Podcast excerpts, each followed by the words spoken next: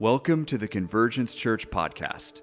Our vision at Convergence is to encounter Jesus and transform cities with his power and his love. If you'd like more information about Convergence and how to plug in, you can visit convergencechurch.com. Thanks so much for tuning in and enjoy this message.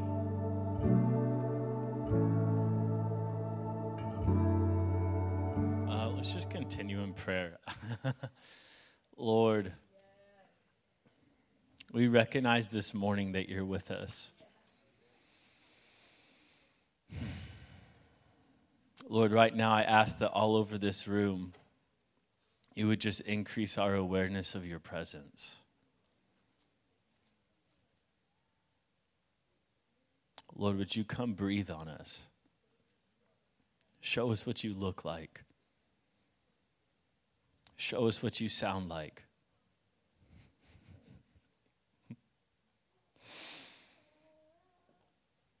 Lord, we want to know you today. We're not here to go through the motions. Lord, we're not here to play church.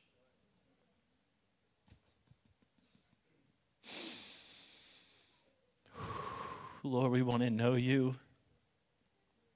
We want to see you. We want to hear you, Lord. We want to experience you.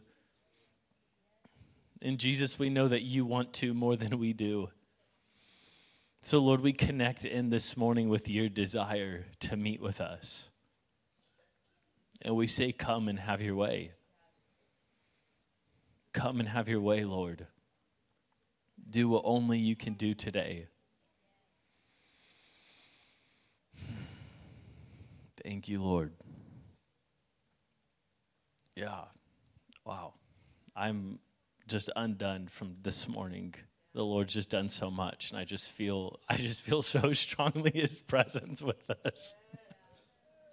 I don't know how this is gonna go.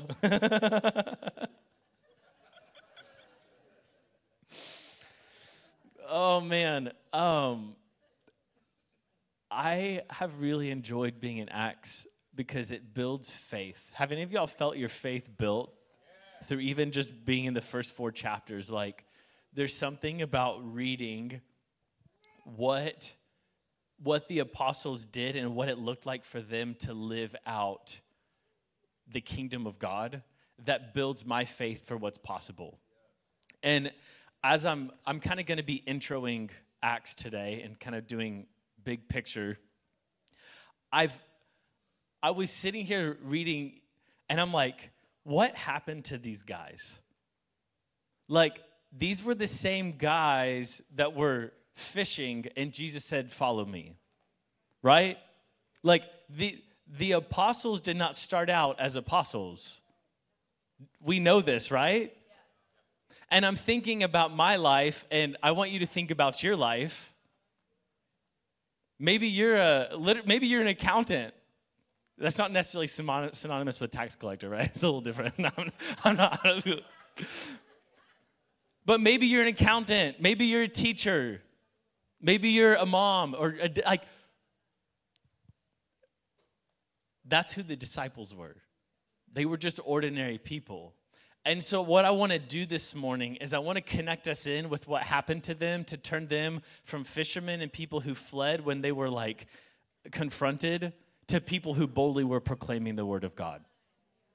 And, and I want to I want to give us like a, a, big picture view of what the book of Acts shows us. So, like, these guys, again, they would have grown up, yes, with some like religious background, but they were not scholars, they were not theologians, they're not like the top of their society. They're pretty much the bottom of their society. And some of you in here today, you may also feel like you're kind of the bottom of society. But Jesus called them and he asked them to follow him, and they did. So for three years, they're seeing this man, Jesus, and they're seeing him do signs and wonders and miracles, right, kids? We just talked about what Jesus did, all the crazy things. Kids, can you imagine if you if you were with Jesus and watched him do those things, how would that make you feel? Someone shouted out. You'd be so happy, right? You'd be like, I can't believe I get to be here right now, right? That'd be pretty cool. I mean, we'd feel the same way as adults. Everyone should feel that.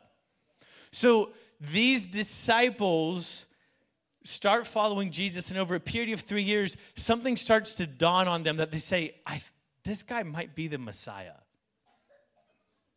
And the Messiah to them meant their Savior.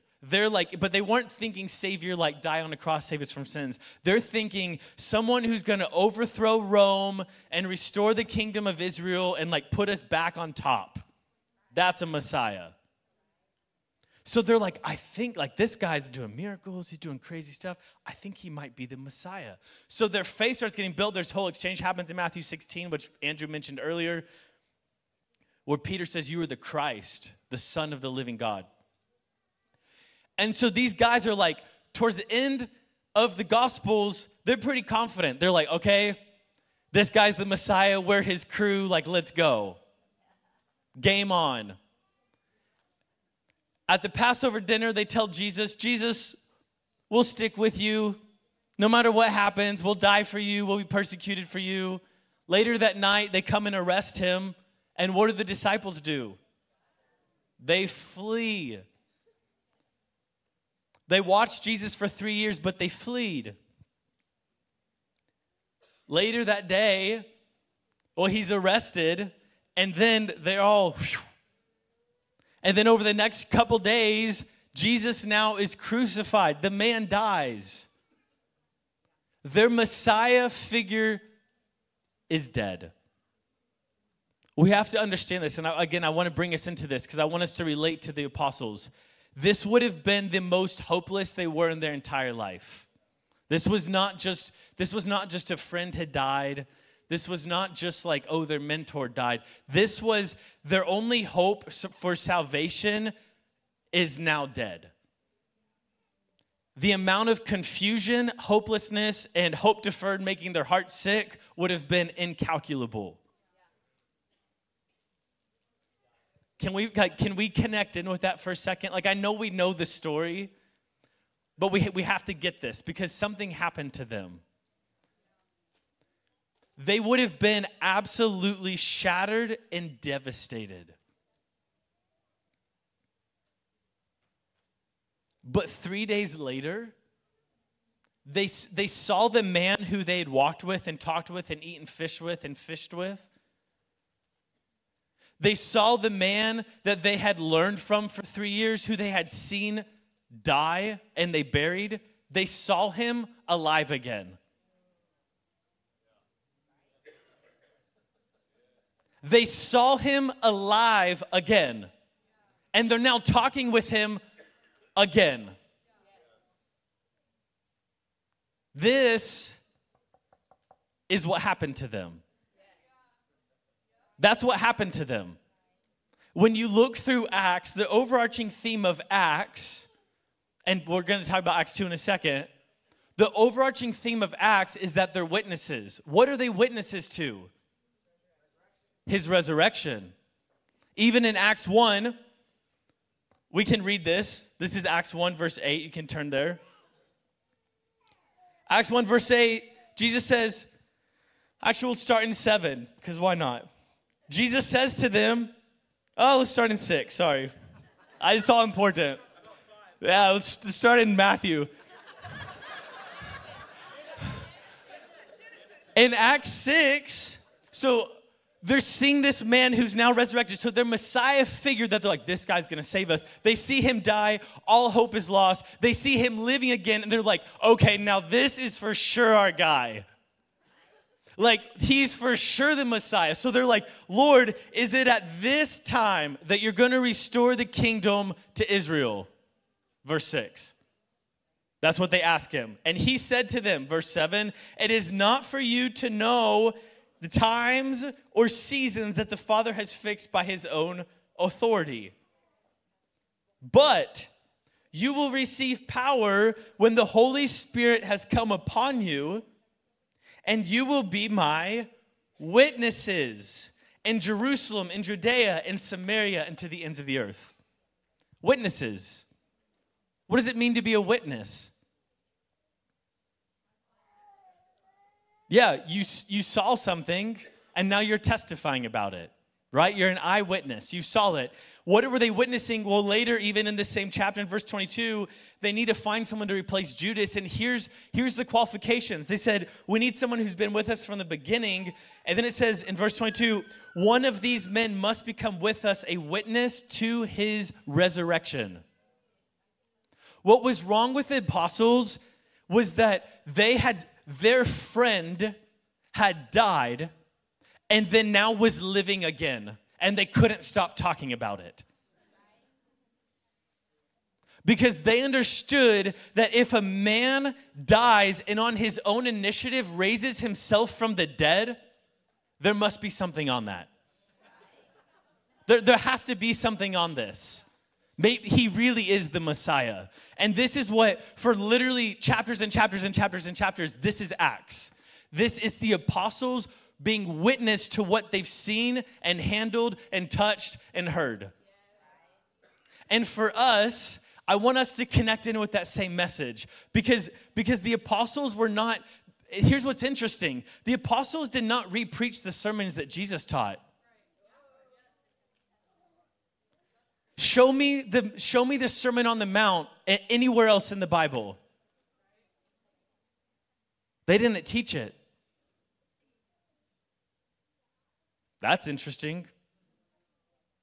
You know what they did? They were witnesses to his resurrection.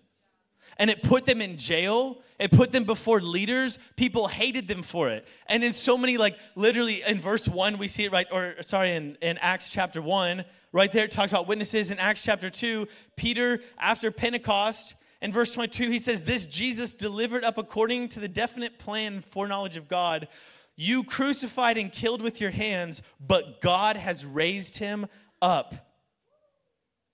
And in verse 32, it says again, This Jesus God has raised up, and to that we are all witnesses. And later in the same chapter, it says, And with many other words, he bore witness and continued to exhort them. And in chapter three, the lame beggar gets healed, and he says, They're like, Wow, we like these guys are amazing. He's like, What are you talking about? This is Jesus who you killed, the author of life, who God has raised from the dead. To this we bear witness. They saw it as their job just to bear witness to who he was. Does that make sense? And this, this today convergence, this is the same power that we have to see the kingdom of God come on the earth. Because we're not the king, we bear witness to the king. And and we we're called to make disciples and we are called to like we are called to teach people to obey everything that he's commanded, right? That's the Sermon on the Mount. There's Matthew 5. But this the testimony that we carry is that we've witnessed him. Has anybody in this room witnessed him? Yeah? There's something about meeting the alive Jesus that you can't stop talking about it. And I love Briley was singing earlier, like you're just saying he's alive, he's alive, and I literally was like, this is this is it.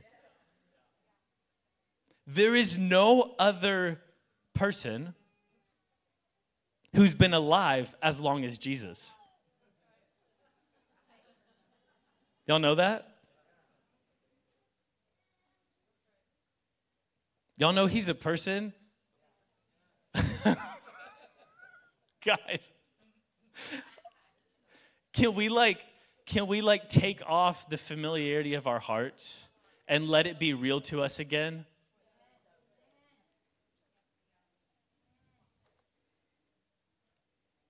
Four eighty three BC, Buddha died, still dead.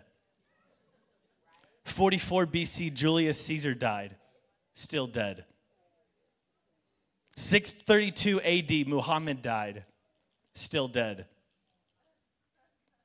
882, Charles Darwin died, still dead. 883, Karl Marx died, still dead.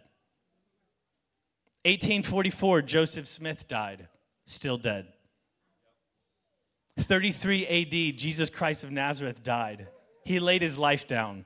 Three days later, he rose to never die again. He's alive. Like, literally, he's alive. He's, that what we testify to is not a theological perspective.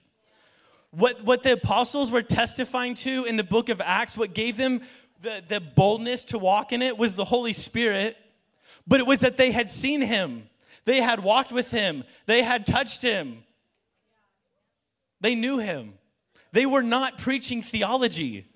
Jesus was not a teaching to them. He wasn't a historical figure. he was a man who was alive. And so here's what happened He's alive. So they're asking him, they're like, Lord, so at this time will you restore the kingdom of God to Israel? Man, I just feel bad for the disciples because they're, they're now like, this is the moment. And the Lord's like, it's not for you to know. And then when he has said these things, verse 8, this is, this is chapter 1 of Acts. Actually, now we're in verse 9. When he had said these things, they were looking on, and he was lifted up, and a cloud took him out of their sight. Kids, what would you do if you were playing with your friend and they started just flying into the air? What would you do? You'd what? Take a photo. Yeah, you tell me. Take a video. the man who they'd walked with for three years. Again, guys, like, we have to get this. To them, Jesus, like, oh man, our, our stumbling block is recognizing Jesus as a man. We know him more spiritually than as a man. The disciples' stumbling block was recognizing him as God. They knew him mostly as a man.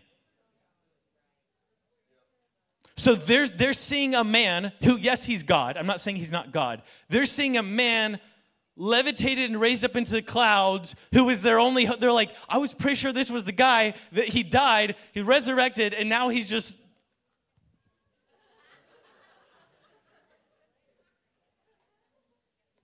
But he said that power will come to us to give us boldness to be witnesses. So for the next 10 days, they're waiting, as he told them to do. They're waiting in Jerusalem for this power. Like, I don't, I don't think they got it. Like, honestly, at this point, you know, no one preached the gospel when Jesus was raised. No one was like, oh my gosh, he's the Lamb of God. He died, took away the sins, and now he's raised. Because they didn't get it. They had no clue what was happening. And then he's he's literally ascending into the sky, and they're not like, oh, he's going to be with the Father. Like he told them, but they didn't get it. Acts 2 comes, which I think Steve's going to talk about next week, so I'm not going to dive into it.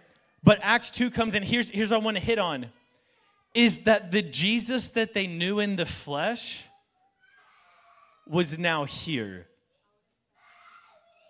Do you understand that like you know, we talk about we talk about familiar spirits. The Holy Spirit was a familiar spirit to them. They, Jesus ascended to the sky, and then three days later, something fills them, and they're like, oh, this is familiar. This is like talking to my friend. Do you understand that? Like, like it's like it's like you don't see someone. It's like whenever Isaac is gonna go, where where where'd they go? They already the party left. When Isaac goes to Israel and Isaac and Rachel are talking on the phone, it's familiar. When the Holy Spirit came to them, it was not a strange occurrence. It was like, oh, this is familiar. This is Jesus. And something clicked in them. The Holy Spirit gave them boldness to be witnesses to what? His resurrection. Why did he resurrect? He resurrected so he could live eternally and here. The gospel wasn't preached until Acts 2. It wasn't preached at, it wasn't preached at Easter. That's not when the gospel was preached. It wasn't preached at the ascension, it was preached at Pentecost. Because once the Holy Spirit filled their hearts and the resurrected Jesus was here, that's when the witness was unstoppable. And that's when the message started overflowing. And they thought they thought that the Messiah's goal was to overthrow Rome, and the Lord said, "No, no, no, no, no, no. My goal is to overflow inside of you." The Holy Spirit came inside of them and bore witness to the things that they had already seen, and now they bore witness to it. And I want to tell you today, we have that same spirit. We have that same spirit. And today, that spirit can make Jesus as real to us as skin and bones. More real. Do we believe this? Because as we go through Acts, one of our themes is living on mission. You can't make yourself live on mission. I've tried. I've tried a lot, actually. I don't know. If y'all have some keys on how to make yourself live on mission, that could be helpful. Uh, maybe you should be preaching. The only thing, the only thing I know is to bear witness to who he is and to let him be alive in me and through me. Like that's it. I, if we don't have that, I don't know. I don't know what, what we're doing. Because, yeah, he's alive. There's an actual man who's also God who is alive currently, like right now, present time. His heart is beating right now. If you listen, maybe he'll let you hear it. His heart is beating right now. There's blood still going through his veins. He has an actual body that still has actual scars.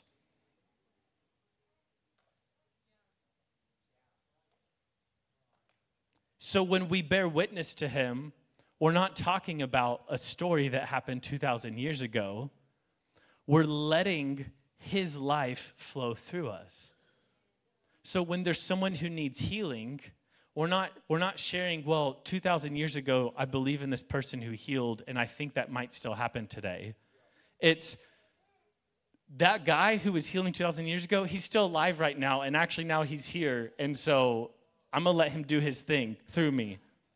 Does that make sense? He's alive. You don't, you don't have to defend him, he's alive. Like, you don't have to stir up people to believe in him, he's alive. Let him be alive. Like let, let him be alive in you and then let him be alive through you. He's alive. And this is what again, this is what was wrong with the apostles was they couldn't shut up. Even in Acts 4, which I just read this morning, in Acts 4, Peter and John are before the council and they say, you know, they're basically being told, "Hey, stop talking about Jesus." And in verse 18, so they called them and charged them not to speak or teach at all in the name of Jesus, but Peter and John answered them, Whether it's right in the sight of God to listen to you rather than God, you must judge. For we cannot but speak of what we have seen and heard. They had seen him and they had heard him. And I feel this morning what I want to do is I want to like, I want to connect us in with that we need to see him and hear him. Because no amount of theology will propel you to be a witness.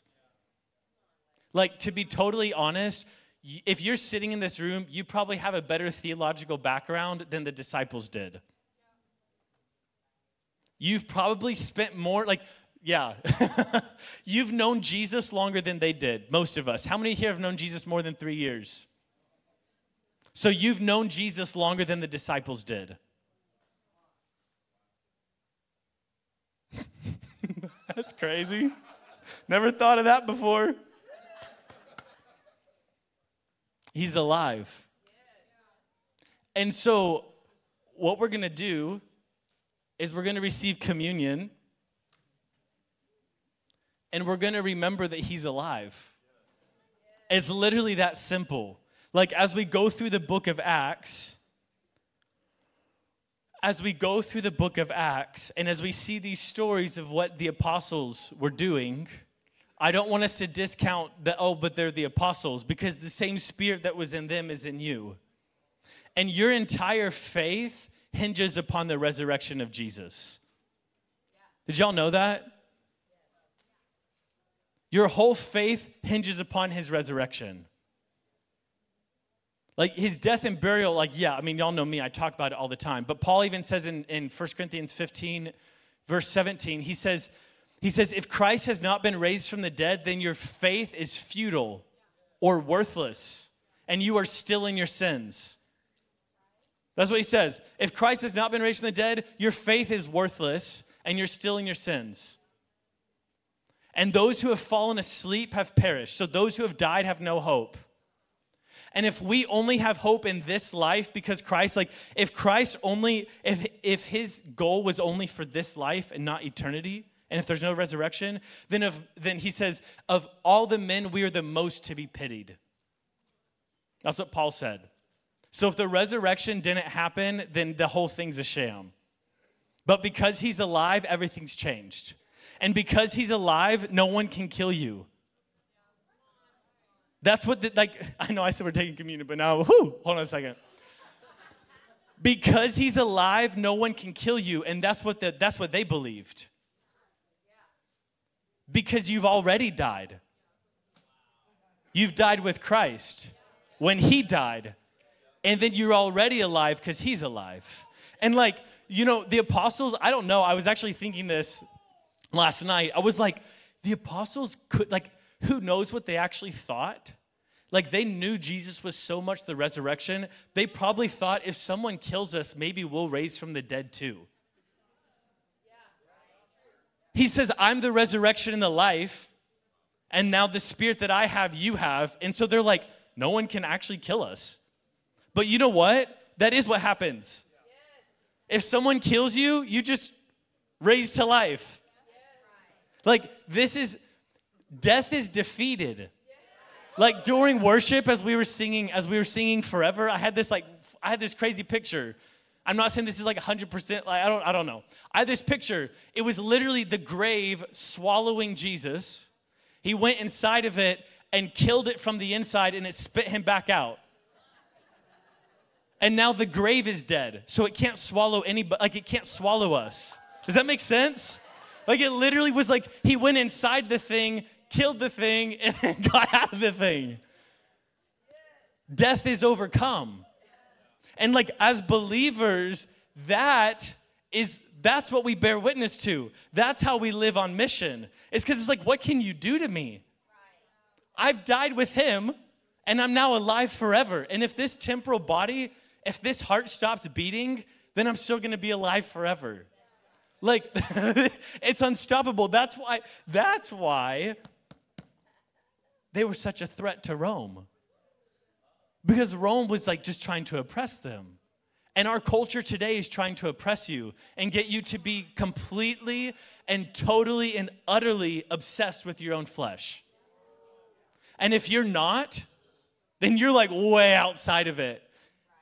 Like if you're not totally and utterly obsessed with your flesh, then it's like you're a threat to that society. But like we we begin living this when we stop caring so much about our flesh and we understand that because He's alive, we're alive. Amen? So let's receive communion. So, Jesus, I thank you for this body. Lord, this body that you broke for us, that we could join in with your death and we could join in with your resurrection. And Lord, we remember your sacrifice, but we also remember that this same body is now seated in heaven. Lord, that there's a nail scarred body in the heavenly places who still bears the marks and who still carries the payment for our eternal life. And Jesus, I thank you that you told us to eat this and to remember you. And Lord, we do remember you. And I pray that as we eat this, Lord, that the reality of your aliveness would hit us so deeply and that your, your life would nourish us just as this little wafer, way more than this little wafer nourishes us. so, Lord, we take and we eat. And Lord, we thank you for your blood. Oh, Lord, the blood that you spilled for the new covenant to bring us into union with you. Lord, the blood that's still coursing through your veins. oh, Lord, that this cup that we drink is not just a cup of remembrance of death, but it's a cup of remembrance of life. Lord, that as we drink this, we're remembering that you are alive forevermore to never die again. And Lord, as we drink this, as we drink this, Lord, I pray that that reality would be so real to us. In Jesus' name, we take and we drink.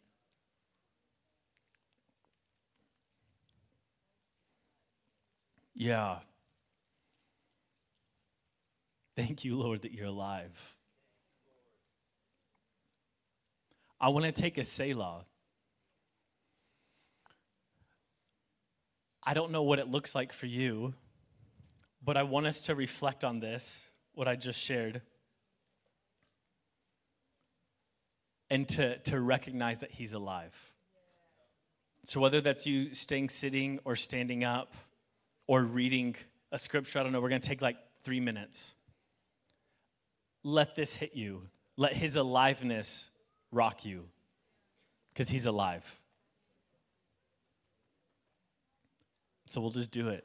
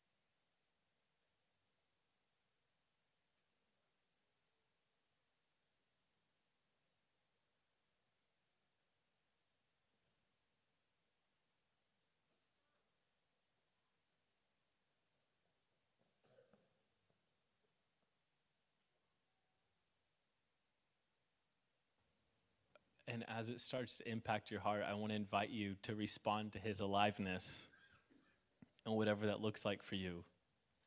Can we, like, I don't know, I want to just celebrate that he's alive. Thank you, Lord, that you're alive.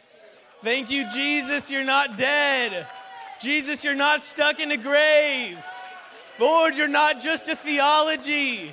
Jesus, you're not a teaching. Thank you, you're alive and moving and active, and you're intricately involved in our lives, Lord, and you care. Jesus, you see and you know you're not a God that's far off, Lord. You're not made of wood or stone. We didn't fashion you in our own image, but Lord, you fashioned us in yours. Thank you, Lord. Thank you, Lord. Thank you, Lord. Jesus, let us live as those who are alive because you are alive. Jesus, I ask that this week and as we read through Acts, Lord, that as we see the life of the apostles, we would recognize it as your life through them. And Lord, that we would that we would let your life flow through us in the same way. Thank you, Jesus, for your word that testifies to the truth. And thank you, Lord, for your spirit that testifies to the truth. We love you and we honor you in this place. In Jesus' name, amen.